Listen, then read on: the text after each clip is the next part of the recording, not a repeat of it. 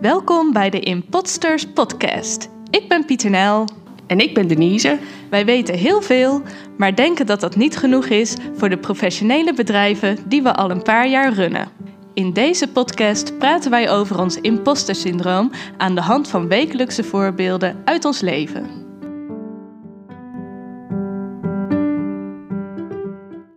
Hey Piet, Hey die. hoe is het? Ja, goed. Tweede paasdag. Tweede paasdag zijn we samengekomen Ja. om eh, ons impostersyndroom te vieren. en ehm, ja, hoe was jouw eh, week? Heb jij een leuke, leuke, leuke anekdote? over lift bijvoorbeeld. Ja, bijvoorbeeld. Ja. Nou, ik ging dus in de lift naar boven. Ik was, met- eh, ik was alleen met Nila, met de hond. En toen ging de lift ineens tegen mij praten. Nou, ik woon hier een jaar. De lift heeft nog nooit tegen mij gepraat. Dus ik hoorde ineens zo'n vrouwenstem die zei... eh, lift overbelast. en er kwam in dat schermpje kwam zo'n eh, tekentje met zo'n zo van zo'n gewichtje. Met Ja. kg erin van kilo. Dus Huh? ja, maar ja, ik, ik ben wel zwaar, maar ik ben niet 1050 nee, kilo. absoluut niet. Dus. Maar ik heb altijd, ik heb heel vaak nachtmerries over liften. Hm. Dat ik in de lift sta en dat die vast zit, of dat ik dan niet meer eruit kan, of dat die neerstort Oh of zo. shit. Dus Dus ik was... begon al lichtelijk paniek te Ja, ervaren. snap ik. Toen, want ik zat tussen nul en de eerste Oh. verdieping.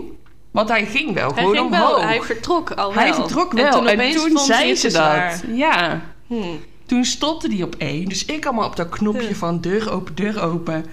Maar dat deed hij niet. En het ging heel langzaam. En toen Hmm. stonden we daar dus even stil en de deur ging niet open. Het een beetje warm. Ik Snap dacht ik. nog, rustig blijven. Adem Er gebeurt niks. Is het gewoon een alarmknopje. en toen ging ineens dat tekentje weg. En toen ging ik zo naar de vierde. Heel Verder. raar. Ja. Het was spannend. Ja. Maar ik heb het wel overleefd. ja, je hebt het overleefd. Het, je bent uit je nachtmerrie gekomen. Ja. Ja. Ja. En hoe, hoe zit je er nu bij? Ehm, Durf je, ben je sindsdien in de lift ja, heel geweest? vaak. Ja, want ik ben ook gewoon te lui om de trap te nemen. Ik moest, Ja. Want ik moest weg, dus ik had de hond uitgelaten. Mhm. Die moest ik weer naar boven brengen. En toen moest ik meteen weer naar beneden. En naar beneden met de trap is sowieso minder erg dan naar boven met de trap. Ja. Maar ik heb toch gewoon de lift. Toch weer gegooid. Meteen je angsten aangaan, Precies. hè? Want Nee, anders heel blijf je het verstandig. vermijden. Anders blijf je erin hangen. Ja, Ja, straks kom ik nog helemaal in shape door de trap. ja. Ja, dat gaat dus niet gebeuren. Nee, helaas, want je bent je angst overkomen. Ja, precies. Jij hebt... Eh, zaterdag. Want, nou ja, de, de lente zit in de lucht. We zitten officieel in de lente. En dan eh komt toch ook de lente opruimen, drang Mhm, een beetje naar boven. voorjaarsschoonmaak. Een voorjaarsschoonmaak. Mhm. Nu was mijn huis hoognodig toe aan een voorjaarsschoonmaak. Maar waar ik me het meeste aan ergerde was dus mijn slaapkamer... waar ik verschillende hoopjes kleren had. Ja, ik was echt zo blij toen ik dit vertelde. Want ik dacht altijd, ik ben de enige die dit heeft. Als mensen, ik denk soms, soms mijn huis is best wel rommel. En dan denk ik, als ik nu doodga of zo. En mensen vinden dit huis, dan denken ze echt dat er iets mis was met mij. ik denk ook echt vaak als ik weer heb opgeruimd, denk ik, oké, nu kan ik weer dood. Nu kan ik weer sterven. Ik kan weer vrede sterven. Misschien moet ik dat inderdaad ook meer in gedachten houden van... wil ik dat mensen mijn huis zo aantreffen? Want voor mij is het meestal wel een motivatie om mijn huis schoon te maken... als andere mensen op de vloer komen. Ehm, en als ze dat niet doen, dan kan ik best wel lang op zich... Ik ben wel een best schoon persoon, dus het wordt niet zo heel snel vies in mijn huis. Nee, ik ben heel rommelig. Ja, het, ik ben inderdaad ook meer dat het ro- rommelig wordt. En als het dan opgeruimd, als ik het dan weer opruim, dan ehm, ja, heb ik ook wel weer vrede met de staat van mijn huis. Ondanks Ja. dat ik wel vieze vloeren zie, maar daar kan ik dan wel wat beter mee leven. maar goed, ik, was, ik had dus mijn slaapkamer, daar lagen verschillende stapeltjes. Hoopjes kleren eigenlijk. Het was niet netjes opgestapeld. het waren namelijk een hoopje schone kleren die ik nog niet had opgevouwen. En ik heb een hoop met kleren die niet direct in de wasmand zijn beland. Dus waarschijnlijk zitten er kleren tussen die en vies zijn, maar ook kleren die nog schoon zijn. Maar Ja. wel kleren die ik al heb gedragen. Dus nou ja, dat was gewoon weer eventjes heel erg geworden. Dus ik moest dat weer allemaal eventjes gaan sorteren en opruimen. Ja. En dat heb ik gedaan en daar was ik eigenlijk al heel blij mee. Ehm, en ik heb toen mijn slaapkamer gestoft en daar ben ik toen gestopt. Oh. Ja, dus er staat nog een verdere spring cleaning wel ehm, ja, precies. op het Nog programma. Maar nog niet echt gediep clean. Nee. Maar dit is al een hele stap. Ja, precies. En als het een beetje is opgeruimd, dan is het ook makkelijker om schoon te maken. Precies, ja. Want dan is het minder een drempel om de stofzuiger erbij te pakken. Want dan hoef ik niet te manoeuvreren en Ja. dat soort dingen. Ja. Mijn ehm, koelkast was zo leeg dat ik dacht, dit is het moment om die ook even een diep clean te Oh geven. ja. Dus mijn nou weer helemaal Oh, dat vind ik ook stralend schoon. zo fijn. Ja, Als die die wordt ook glazen- zo snel vies en Ja. dat heb je dan helemaal niet echt in de gaten. Totdat je een keer goed Precies. kijkt en dan denk je, oh, dat is echt Ja, als die glazen plankjes weer gewoon glinsteren en er doorheen kan kijken, dan is het zo satisfying. Ja, klopt. Oké. Goed. Ik had trouwens gelezen, ik vind dit denk ik niet echt imposter van de week waard. Hm. Maar er was wel een imposter in het nieuws. Oh, Ik weet niet of je dat hebt meegekregen. nee, ik volg het nieuws niet echt. Nee, het is volgens mij, ik ook niet. Het is Hm. volgens mij ook niet echt, zeg maar, op de NOS geweest. Ja. Ik vond het eerst ergens in de krochten van het internet. Mm. En er was een eh Pools meisje een paar weken geleden van 21 of zo. En zij zei dat ze Madeleine McCann, McCain, McCann, die toen, eh, weet ik veel, 2007 of zoiets, eh, is ontvoerd in Portugal. Of verdwenen. Oh. Weet je dan nog? Een meisje met die hele mooie grote blauwe ogen. Zo'n Brits eh, peuter. Zij was toen nog heel klein. Oh. Ja, staat me vaag iets van bij. Ja, en deze meid uit Polen zei dus dat ze haar was. Mm. En eh, er waren ook allemaal eh, foto's, liet ze dan zien van zichzelf. En volgens mij die vader of zo, van kijk eens hoeveel wij op elkaar lijken. En die Madeline had dus hele opvallende ogen. Mhm. Had deze meid niet per se. Mm. Ehm, maar ze had wel een vlekje op haar oog of zo. Zei ze, ja, zie je dat dat Madeline ook? En dat heb ik ook. En ehm, toen is er uiteindelijk... Heeft ze toch wel zoveel aandacht getrokken op social media gewoon... dat Hmm. er een DNA-test is gedaan. Oké. En zo is het niet. Oh. Dus, eh, Ja. Maar ja, het is wel echt oh, voor die ouders, jongen. Ja, dan ga je weer door die hele rollercoaster van... "Oh, is het teruggevonden? Is Ja, dat er? Want ik denk, En als je er oh, ziet ook, dan denk je al... Volgens mij ben jij het echt Ja. niet. Maar ja, ik, misschien als ouders dat je dan toch altijd een heel klein beetje Volgens hoop mij, hebt. ja, je blijft altijd hoop houden, Ik volgens mij. ook. Want volgens mij hoop houden is altijd makkelijker dan gaan geloven van... ja, mijn dochter krijg ik nooit meer terug. Ja, Ja, ja dat is wel triest. triest. Maar ja, mensen, de imposters, ze lopen echt rond. Ja, ze zijn er. Ze zijn er. Ze In zijn onder ons. Ja.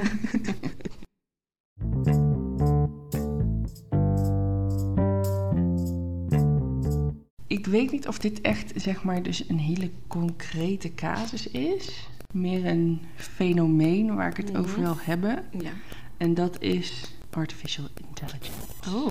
Aan de ene kant heb je natuurlijk vertaalmachines. Mhm. Die zijn er al wel een tijdje. Die waren eerst niet zo goed, worden steeds beter. Je hebt ook echt wel andere vertaalmachines dan Google Translate, Ja. die echt wel een stuk beter zijn. Ehm, ja, ik gebruik die soms. Mhm. Niet om een hele tekst doorheen te gooien en te zeggen: hier is mijn vertaling. Maar het kan wel helpen soms, zoals ook bijvoorbeeld een woordenboek me kan helpen. Ja. Ja, en dan denk ik: kan dat? Oh. Dat of je... ben ik een oplichter als ik een vertaalmachine als hulpmiddel, Als hulpmiddel gebruik, gebruik. bij mijn vertalingen? Omdat jij professioneel vertaler bent, Ja. dus zou je eigenlijk dat allemaal uit je hoofd moeten kunnen. Ja, ja. Ja. ik ben toch de vertaler. Heb ik toch geen machine voor nodig Ja. om dat te doen? Ja. Dus dat ehm, aan de ene kant, ja, het is, er, het is eh, veelomvattend, vind ik. Eh, Mhm. Zeker omdat die eh, ontwikkelingen de laatste tijd steeds sneller Ja. gaan. Mhm. Dus aan de andere kant ben ik ook een beetje bang dat ik binnenkort geen werk meer heb. Ja, omdat ChatGPT alles overneemt of iets.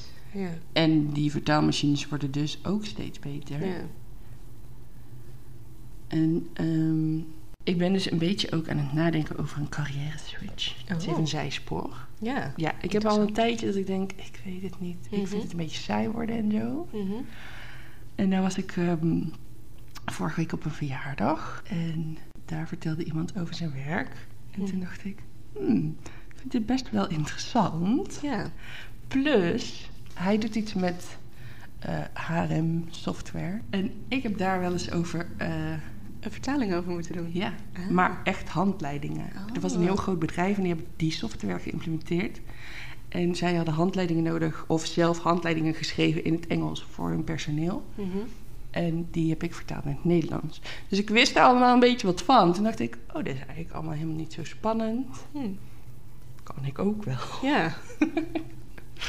En, eh, maar toen, ja, ik dacht ook van, dit is misschien, eh, dit, dit is nu één dag, denk ik, oh, interessant. En morgen ben ik dat weer vergeten. Dus dat doet er verder niet zo toe. Maar ik was dus ook toen een beetje gaan kijken met ChatGPT. Want ik dacht, die kan mij alles vertellen hierover. Ja. Dus toen ging ik een beetje zo daarmee. eh, eh, ja, ik vind spelen altijd zo'n vies woord. Experimenteren. En eh, een beetje wat vragen typen Mm. en zo. Maar die eh, informatie bleef maar heel erg algemeen. Over alles van die Jet- HRM eh ja, ik vroeg, wat moet ik echt weten? Of geef me alle details van deze software. Ehm, en ik heb hetzelfde gehad.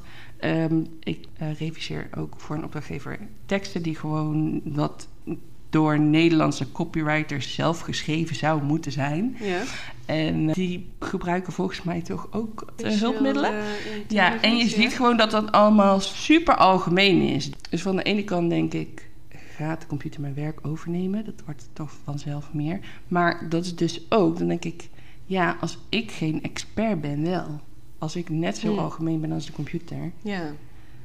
Dus je moet wel ook echt, denk ik, zelf ervan overtuigd zijn ja. dat je iets toe te voegen hebt. Ja. Want anders ben je inderdaad, denk ik, heel snel inwisselbaar. Ja. Maar hoe zorg je dat je dan niet inwisselbaar wordt? Ja, dan moet je je expertstatus gaan claimen en daaraan gaan werken natuurlijk. Ja, ja hoe wordt ik dat als vertaler? Want nu is die computer dus nog, of als schrijver, zeg maar. Mhm. Want nu is het dus nog allemaal super algemeen. En zie je echt wel het verschil tussen een tekst die is geschreven door een mens of door de computer. Maar die wordt natuurlijk alleen maar steeds Ja, beter. en het wordt met razend tempo volgens mij eh, Ja, alleen maar beter. Ja, want ik... Nou, misschien ook weer een kleine zijspoor, maar ik moet gaan denken van dat... Zeg maar gesproken over hoe snel dat gaat en... eh, over computers die eigenlijk mensen ook kunnen vervangen... of in ieder geval zo super intelligent zijn. Ja, ik geloof niet dat het per se een chat GPT opdracht was... maar wel een artificial intelligence die dus wat dingen moest gaan opzoeken of zo. Maar daar moest hij dus zo'n ehm, authentificatie van dat je om Mhm. aan te geven van Oh, ik ja. ben een mens. dat vind ik altijd zo ironisch. Ja, Als je ChatGPT opent, dat je dan dat- moet aangeven dat je een mens bent. je bent geen robot. ik ben geen robot, maar ik wil wel gebruik maken Ja. van een robot. Maar die, had die, die artificial intelligence had dus toen via Fiverr of zo'n soort platform waar mensen gewoon eh, hun diensten aanbieden voor weet ik veel 5 euro per Oh. uur, had hij iemand ingehuurd die voor hem die pagina Oh. ging eh, authentificeren. Wauw. Ja. Ja. computers zijn echt, worden echt Het eng is hoor. creepy, ja. ja. Ja, dus daar moeten we straks mee gaan strijden. Ja, Kan dat? Kan dat. En inderdaad, ehm, als je dan last hebt van een imposter syndroom, dan heb je naast van dat je mensen als concurrentie hebt, Ja. of zeg maar van waar je mee vergelijkt, heb je ook nog de artificial intelligence. Ja, maar bij mensen kun je nog denken, zij doen ook maar wat. Ja, Ze zijn niet beter dan ik. Maar een computer wel, sowieso. ja want Maar kan ik het, ja, dus het is een beetje tweeledig. Kan, kan ik er gebruik van maken? Ben ik niet een oplichter als ik dus Mhm. af en toe ja, hulp inschakel van een robot? En en verlies Hoe je blijf ik- niet. ja. Hoe, wer- hoe blijf je actueel? Ja.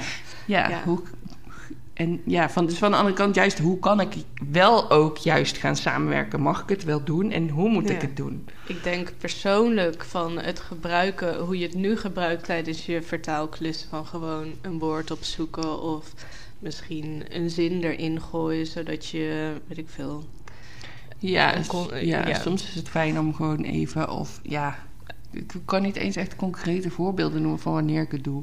Misschien dat je even zo'n Ja, idee of- hebt van een structuur van een zin of als ik even niet helemaal Ja, uitkom. of maar als je heel lang vastzit met een zin. Ja, vooralsnog is het Ja. wel vrij, ook de vertaalmachines, vrij eh, recht toe recht aan. Dus eh, het zijn vaak vrij letterlijke vertalingen. Ja. Het is niet zo dat, er, dat de computer nu ineens met hele creatieve dingen komt waarvan ik denk, oh, daar heb ik helemaal, nog, Nee. helemaal zelf nog niet aan gedacht.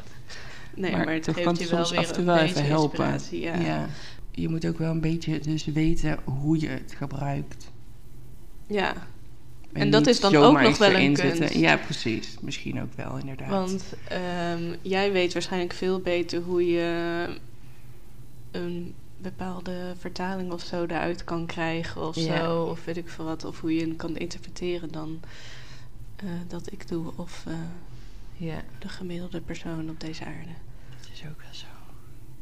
Ja. Ja, en ik zag dus ook dus zo'n... Wacht, ik ga dat even opzoeken. Dit ging dus ook over dat hij ChatGPT als een soort van coach had gebruikt of zoiets. Oh.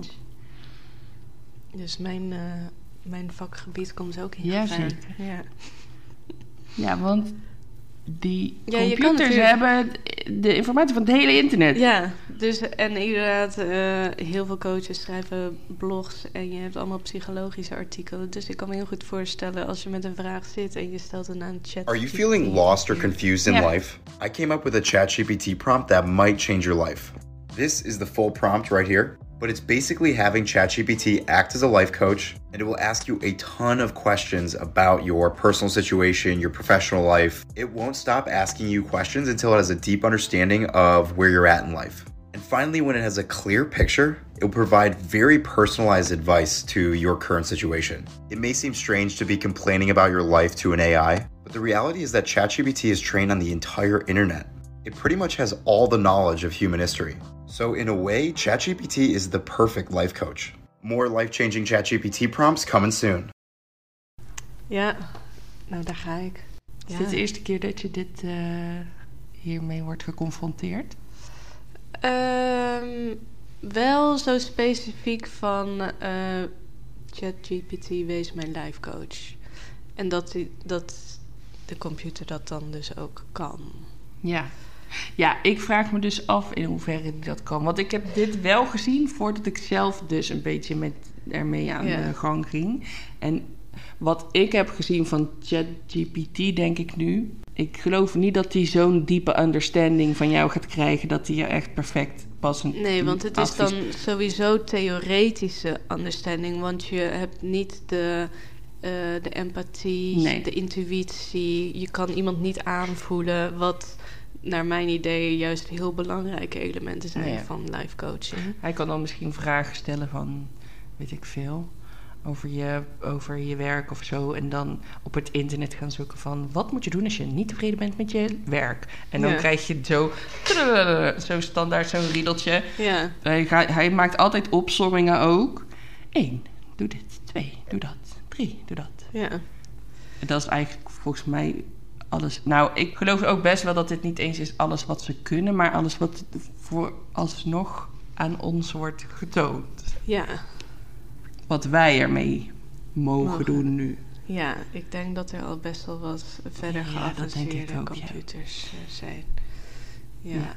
Uiteindelijk. Want inderdaad, als die computer ook zo slim is om iemand te gaan inhuren en zo, dan moeten ze op een gegeven moment ook, denk ik, zelfs eh, eh, empathie en emotie en zo gaan snappen. ja. Als iemand bepaalde dingen zegt, misschien met Ja, bepaalde. en sowieso of- natuurlijk, die computers hebben ook toegang tot alle comments die mensen ergens op geven. En Ja. daar gaat natuurlijk ook superveel emotie en Ja, in om. En ik vraag me af, ja, het is dan natuurlijk de vraag of de computer dat kan interpreteren als emotie. En dus die link kan leggen, nou ja, of dat Ja. de computer het gewoon als droge tekst ziet. Ja, Ja, dus- uiteindelijk wordt de computer slimmer dan wij. Dus. Ja. Eh, maar wie zijn dan de imposters? Is een computer dan een imposter? Want de computer, ik bedoel, die kan dan wel alle kennis geven van... of al die vragen stellen die een life coach zou stellen. Mhm. Maar maakt dat een computer dan een life coach? Nee, maar dat was dus ook een beetje mijn punt. Dat ik dus dacht, dan moet je echt eh, wel echt heel goed zijn, denk ik, in je werk. En een heel specifieke niche of zo hebben. Daar met volle overtuiging voor willen gaan.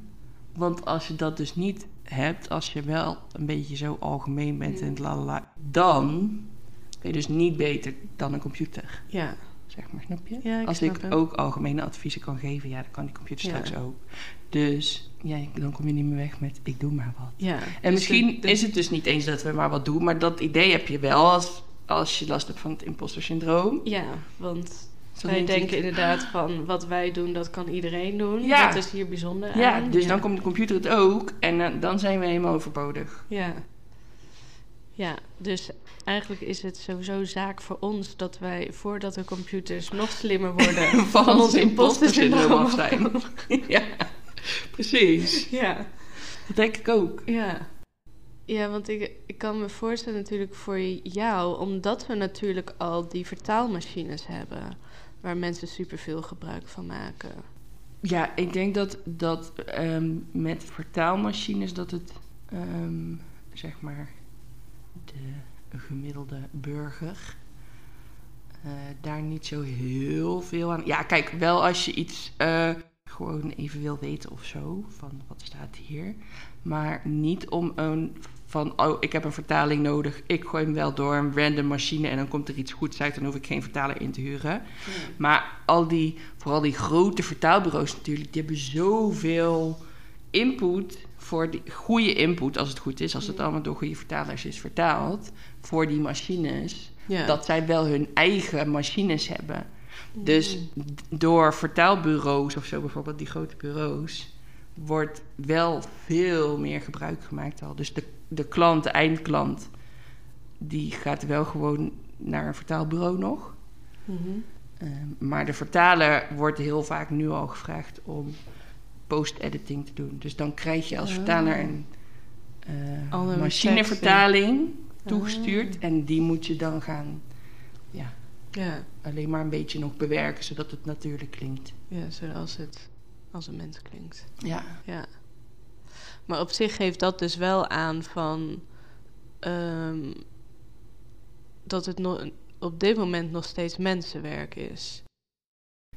ja nog wel. Ja, het is een beetje de, want je, je graaft ook een beetje je eigen graf natuurlijk. Ja, want jij. jij Door daar allemaal aan mee te werken. Dat vind ik ook altijd met die re, recaptcha, of hoe heet Ja. dat?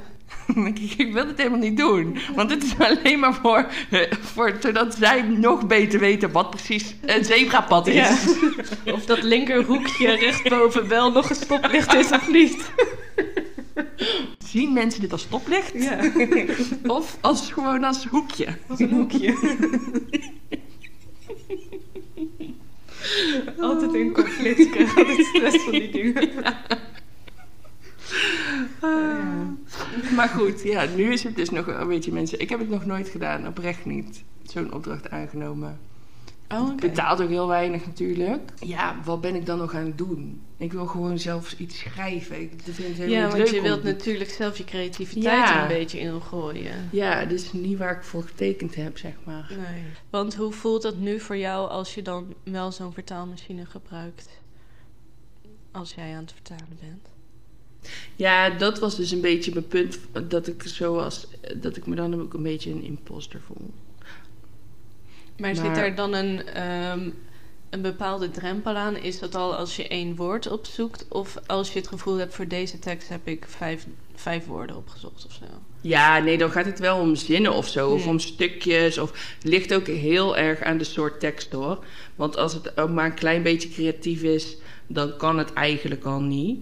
Het gaat echt meer om droge teksten. Handleidingen en zo. Ja, en handleidingen zijn die machines echt heel goed. Ja. En ik denk juridisch ook steeds beter. Omdat, Omdat- dat zo Ja, er saai, staan droge natuurlijk- tekst is. Allemaal En, en er staan natuurlijk al duizenden, alle handleidingen staan online. En die zinnen zijn allemaal heel standaard en hetzelfde. Ik heb ook, nou ja, even een side road. Mhm. Ehm, ik heb de meest geweldige tosti-ijzer van de Lidl. Ehm, maar die handleiding, toen ik die aan het doorlezen was, ik, ik kon gewoon lezen dat die vertaald was door een machine, Ja. omdat bepaalde woorden waren heel raar vertaald. Ja. Of het was echt door een hele slechte vertaler die geen ehm, Nederlands sprekende persoon Ja. was. Maar, dus het wordt denk ik gewoon al gedaan. Zeker. Ja, want waarschijnlijk moeten ze dan aan allemaal regels voldoen van de EU Hmm. of zo. Dat die handleidingen vertaald moeten worden in alle talen. Maar dat kost natuurlijk klauw met geld. Ja, dan is ook een... eh, en wie leest die handleiding nou helemaal? Ik. Ja. ja, ik denk wel dat er veel gebeurt al, ja. Ja. Maar, maar terug zeg maar naar jouw impostergevoel er dan Ja, bij. oh ja.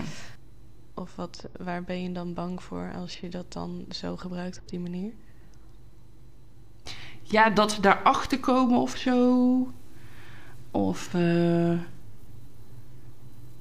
ja, dat, ja, wat ik zeg, omdat ik wel dan daarvoor betaald krijg als... Ja, dat die woorden waarvoor je betaald krijgt, heb jij uit een vertaalmachine getrokken. Ja. Bedoel je dat? Ja. En je moet ook wel uitkijken, want de meeste vertaalmachines, als je gewoon zo'n Google Translate of zo bijvoorbeeld gebruikt, Mhm. dan zij slaan al jouw informatie op natuurlijk. Ah. Dus je kan ook niet zomaar alles gebruiken. Ja. En ik heb ook wel gewoon een programma waar ik gewoon ook voor betaal om dat te kunnen gebruiken. En zodat alle privacy gewaarborgd is. Ja. Omdat je natuurlijk ook privacygevoelige dingen Ja. moet vertalen soms. Ja. ja. Dus ik betaal daar ook geld voor. Dus het is dan ook weer misschien niet zo gek dat ik er ook betaald voor krijg. Ja, precies. En het is nog steeds... Jij doet een handeling met het in die machine Ja, doen. maar dan en denk je, ik, ja, en je dit is- kijkt nog steeds kritisch de zin Ja, door van... Klopt dit? Moet ik deze woorden nog vervangen? Maar het voelt alsof het niet de, de handeling is waar ik voor betaald word. Ja, jij het hebt voelt meer, zeg als, maar... Ja? denk ik, van dat zij dan net zo goed die hele tekst door hun vertaalmachine hadden kunnen gooien. En dan dus inderdaad laten post-editen voor veel minder geld. Het is ook niet dat ik hele teksten er doorheen gooi. Maar soms wel hele zinnen. Ja. Ja, dus jij hebt meer de overtuiging dan van als vertaler zou jij gewoon alles moeten kunnen vertalen zonder zo'n machine te gebruiken of zonder een hele zin in zo'n machine te gooien. Ja, dat zou ik inderdaad, ik vind dat ik dat moet kunnen. Ook omdat ik daarvoor word betaald om dat te doen. Dus ik voel me een oplichter als ik dan een soort van shortcut of zo Hmm. gebruik. Terwijl, ja, ik weet niet of het dat echt is. Of dat het een hulpmiddel is of meer een... En het verschilt dan misschien ook, ben jij de enige die dit doet of doen meerdere vertalers dit? Ik kan Toch? me niet voorstellen dat ik de enige ben Nee. die dat doet.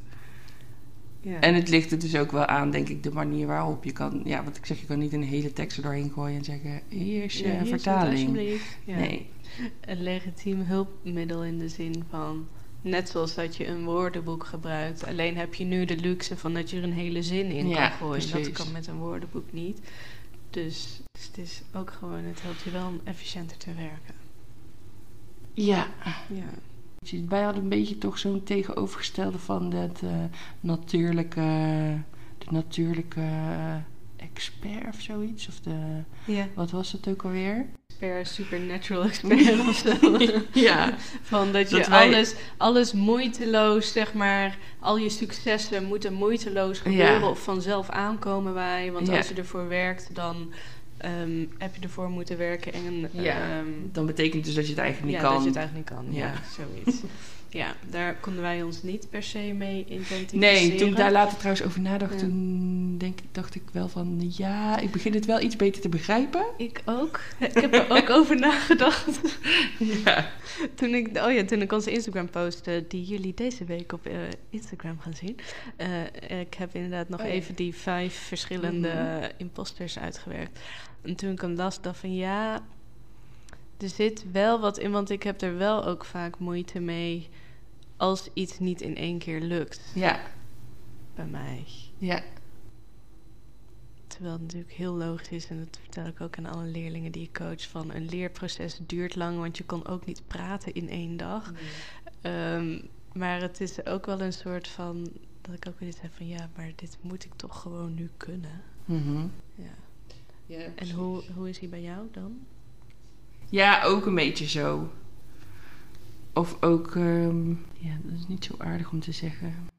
Kijk, er zijn gewoon, ik had ook mensen op school die gewoon heel hard leerden, heel hard hun best deden, en toch hun diploma hebben gehaald.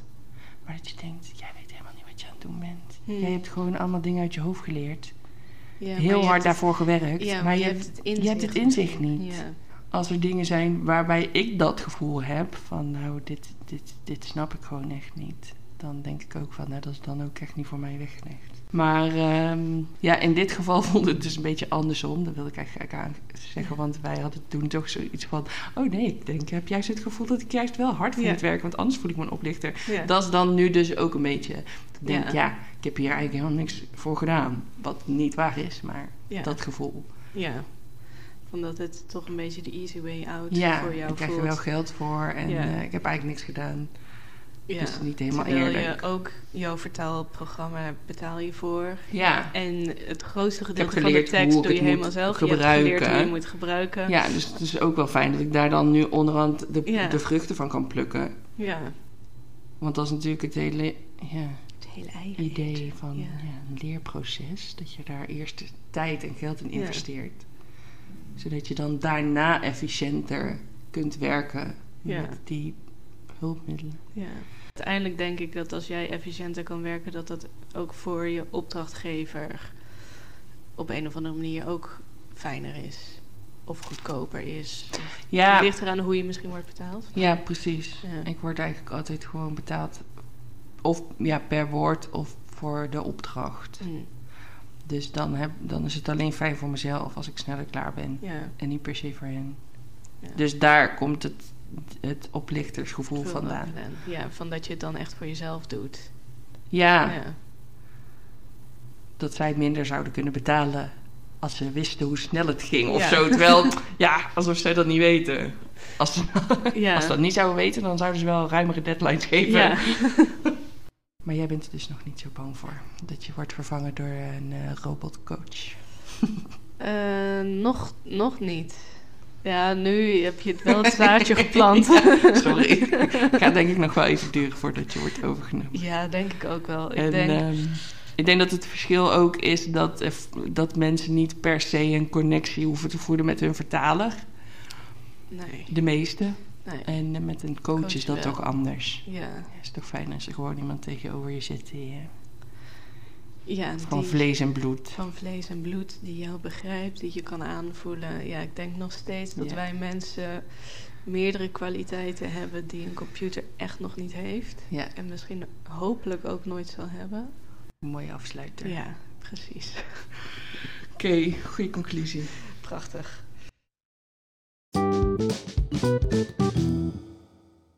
De tip van de week.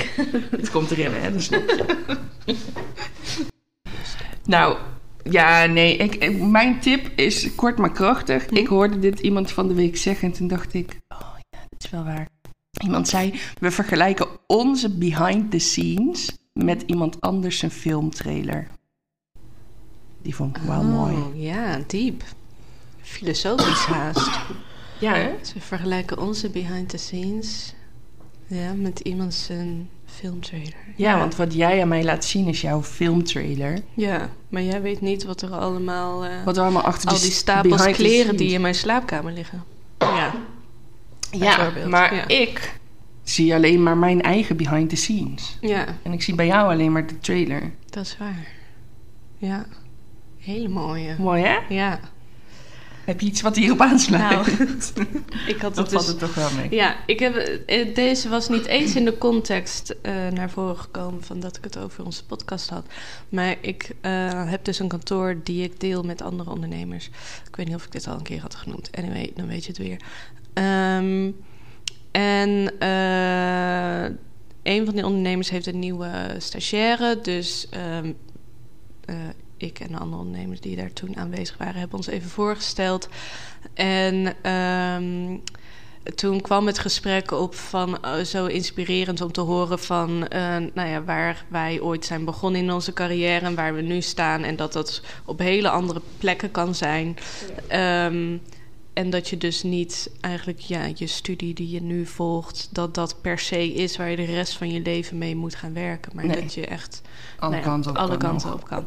Ehm, en toen zei dus eh, die ondernemer waarmee ik ook mijn kantoor deel, die zei dus van ja, want uiteindelijk iedereen doet maar wat. En eh, in plaats van fake it till you make it, zei zij dus van eigenlijk moet je gewoon fake it till you become it.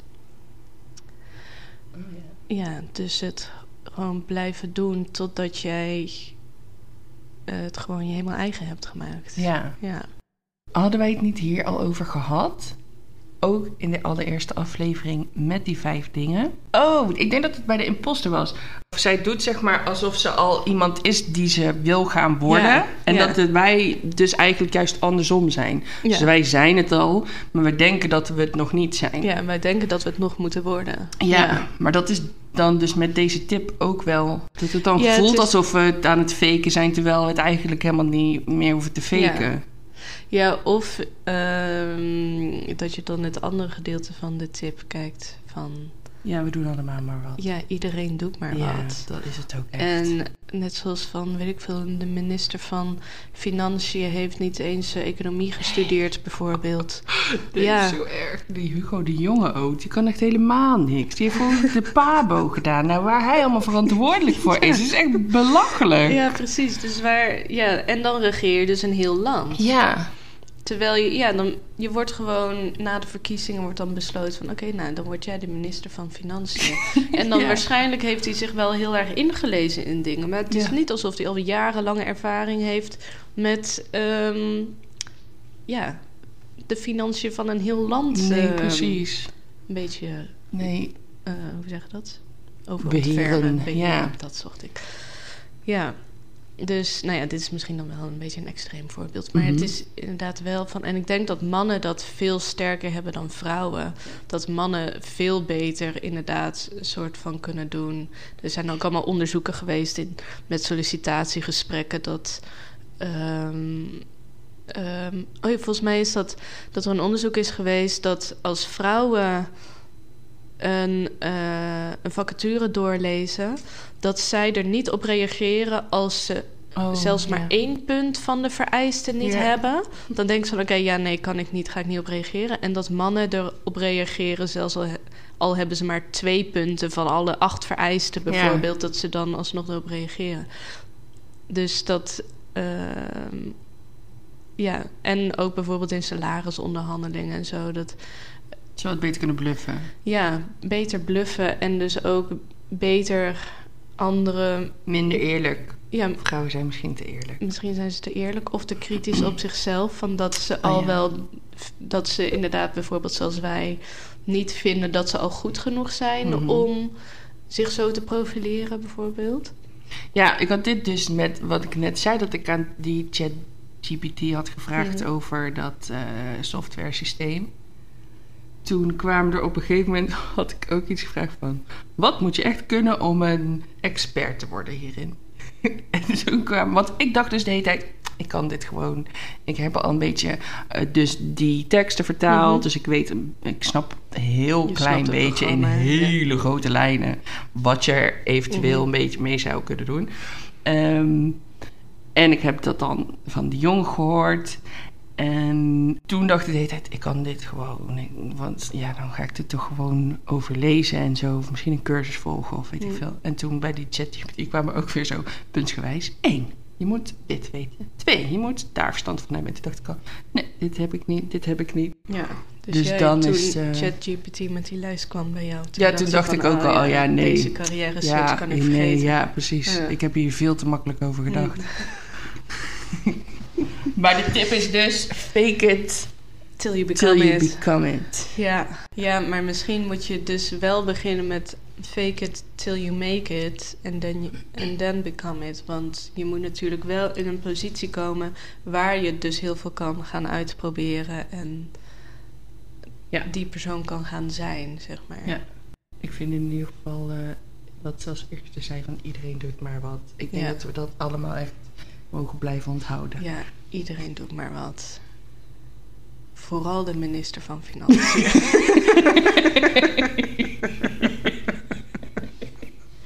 Nou. Oké. Ehm, de imposter. Imposter van de week. Ja.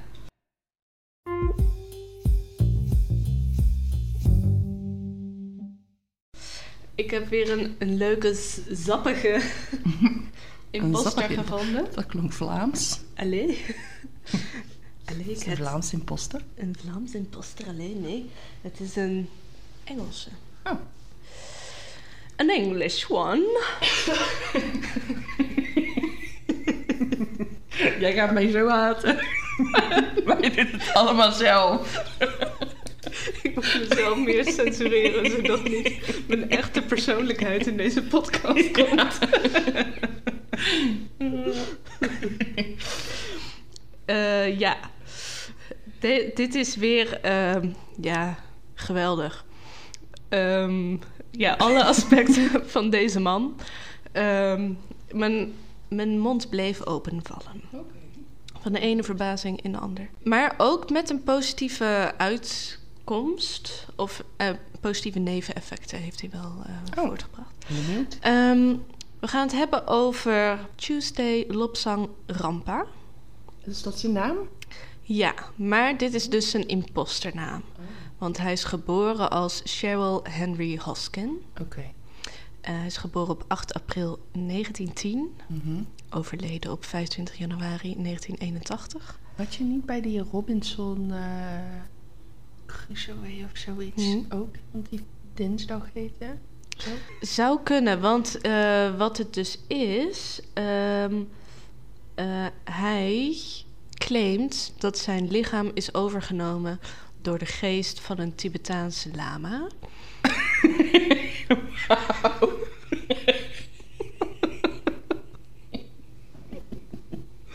Oké, hier wil ik alles van weten.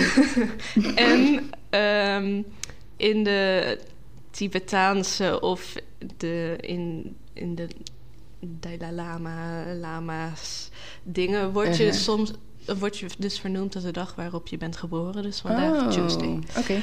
Ehm, maar hij gaat met name bij de naam Lopsang Rampa. En hij heeft dus eh, als die persoon, als, eh, Rob, als Lopsang Rampa, heeft hij verschillende boeken geschreven over, het parana- over paranormale en occulte thema's. Maar zijn belangrijkste en zijn grote doorbraak was eh, zijn boek The Third Eye.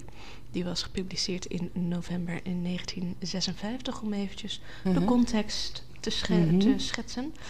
Ehm, in ehm, het Verenigd Koninkrijk. Daarin eh, omschrijft hij dus de ervaringen die dus die Tibetaanse la- eh, lama, die dus in zijn lichaam nu heeft overgenomen, Ja. Ehm, die hij allemaal heeft gehad in Tibet. En dus hij omschrijft, nou ja, onder andere dus hoe eh, er een gat werd doorboord bij zijn, in zijn voorhoofd, bij zijn derde oog, zodat hij daar een gat zat, zodat hij mensen kon zien voor wie ze echt zijn in Mhm. plaats van voor wie ze voordoen.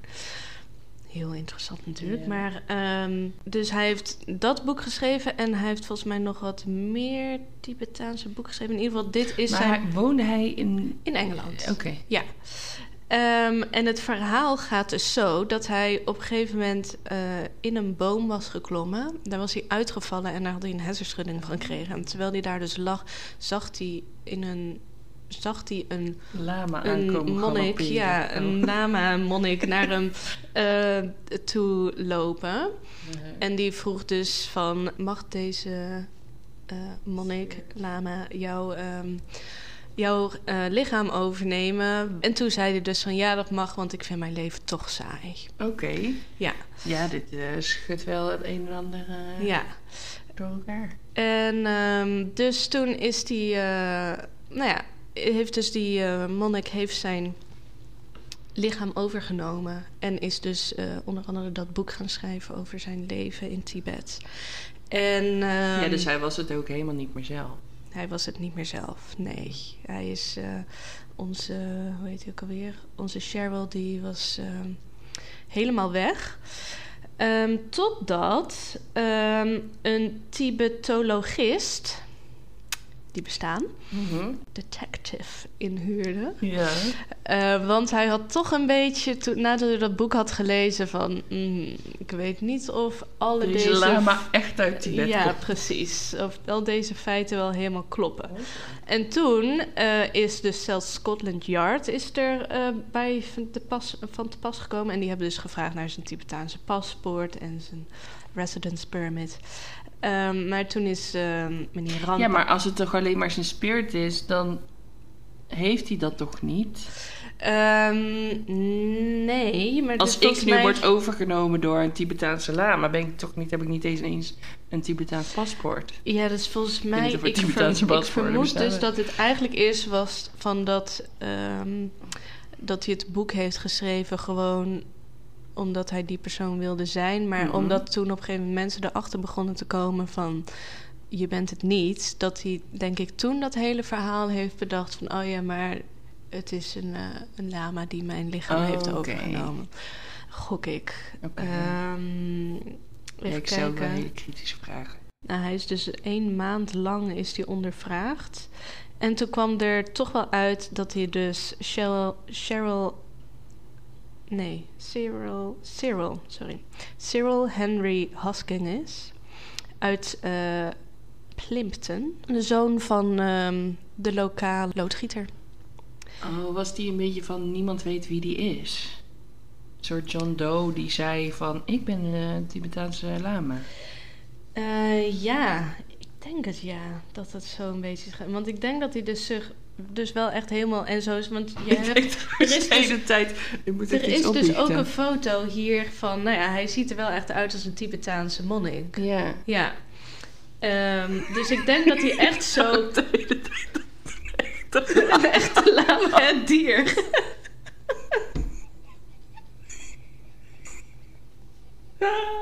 Daarom zei ik ook dat die kwam uit.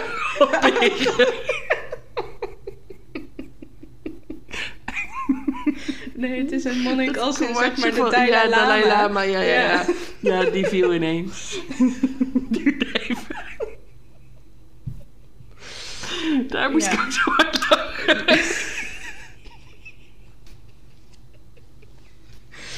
Nou, dan, dan, heb, ik, dan heb ik er straks, straks heb ik er dus nog eentje voor je. ook. Want in die categorie hebben we dus ook nog Bedoel je iets. volgende week? Nee, eh, in ditzelfde verhaal van deze man. Oh, Dus oh de oké. Sorry, ja. Ehm, Ga door.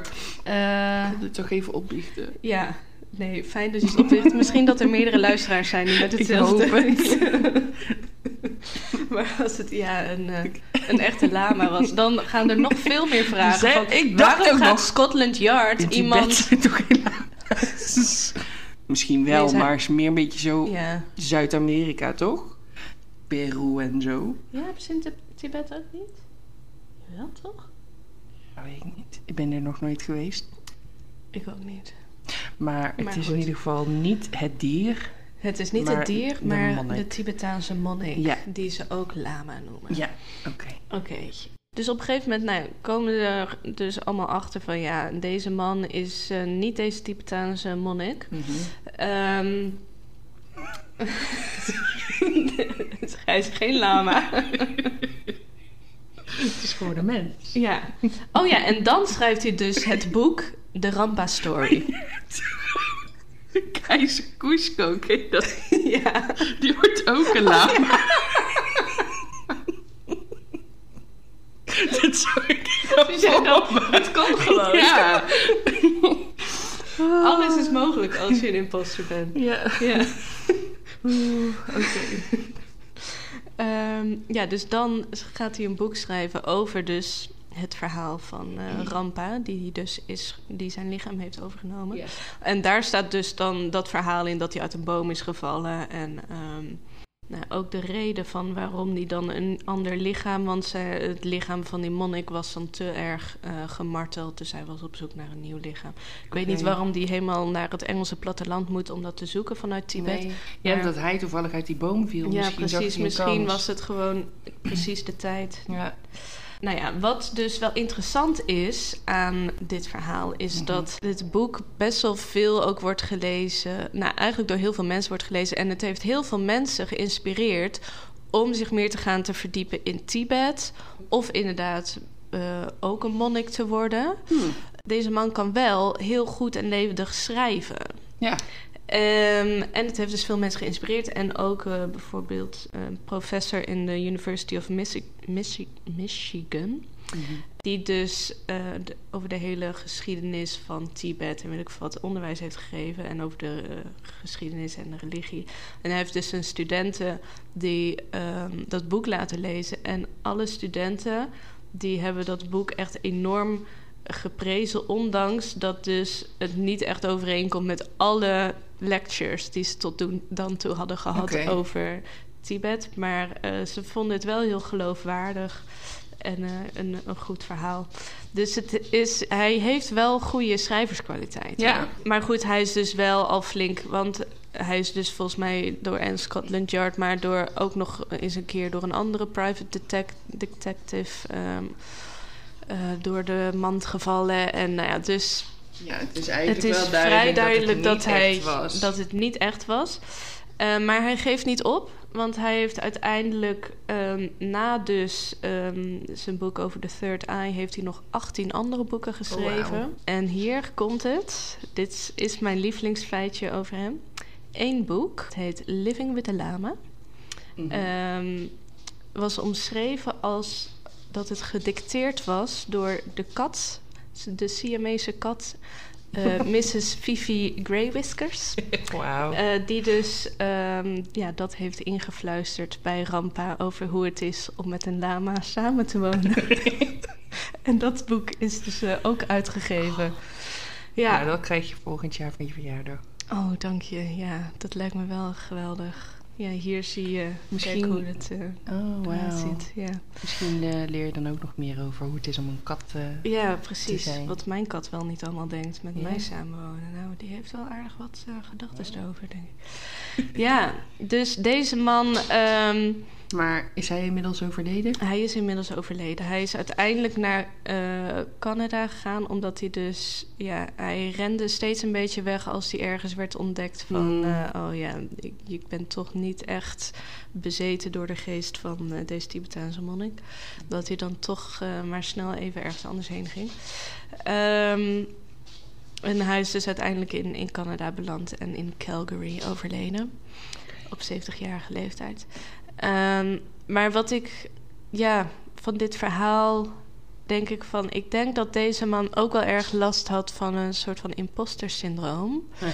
Eh, omdat ik, ik denk dat hij best wel een goede schrijver is. Als Ja. zoveel mensen zijn boek hebben gelezen en, er door geïnspireerd zijn. Ja. Ja.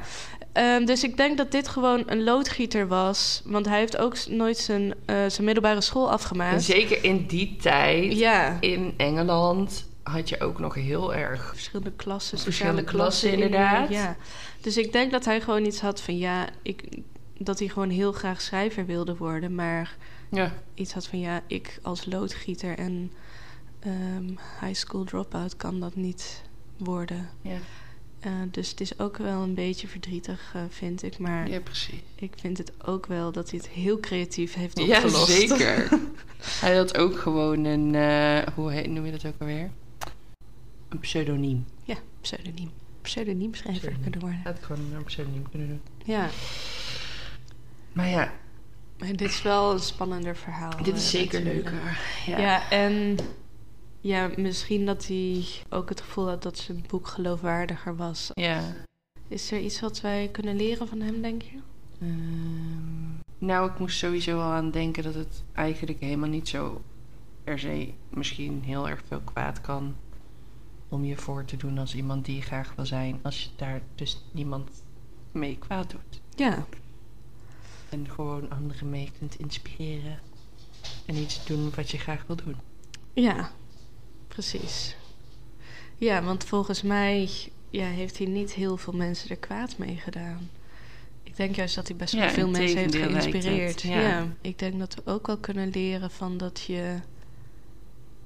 ehm, als je dus echt het gevoel hebt van dat je een andere geest jouw lichaam over moet nemen om iets te doen wat je echt heel graag wil gaan doen. Ja, dat je misschien ook wel kan gaan kijken, oké, wat kan ik dit gewoon niet doen onder pseudoniem of inderdaad gewoon gaan doen als ik dit zo graag wil. Ja. ja. Ja, precies. Misschien is dat dus de les. Van hij kon het gewoon. Hij had eigenlijk helemaal niet zo moeilijk hoeven doen. Nee, hij had die hele, het hele verhaal van dat hij over werd genomen door Ja. zijn lichaam werd overgenomen, had hij eigenlijk helemaal niet nodig. Want We hoeven helemaal niet iemand anders te worden om te zijn wie we te zijn. zijn. Ja, mooie afsluiting. Ja. Dat was het denk ik voor deze aflevering. Dat denk ik ook. Tot de volgende. Tot de volgende. Doei.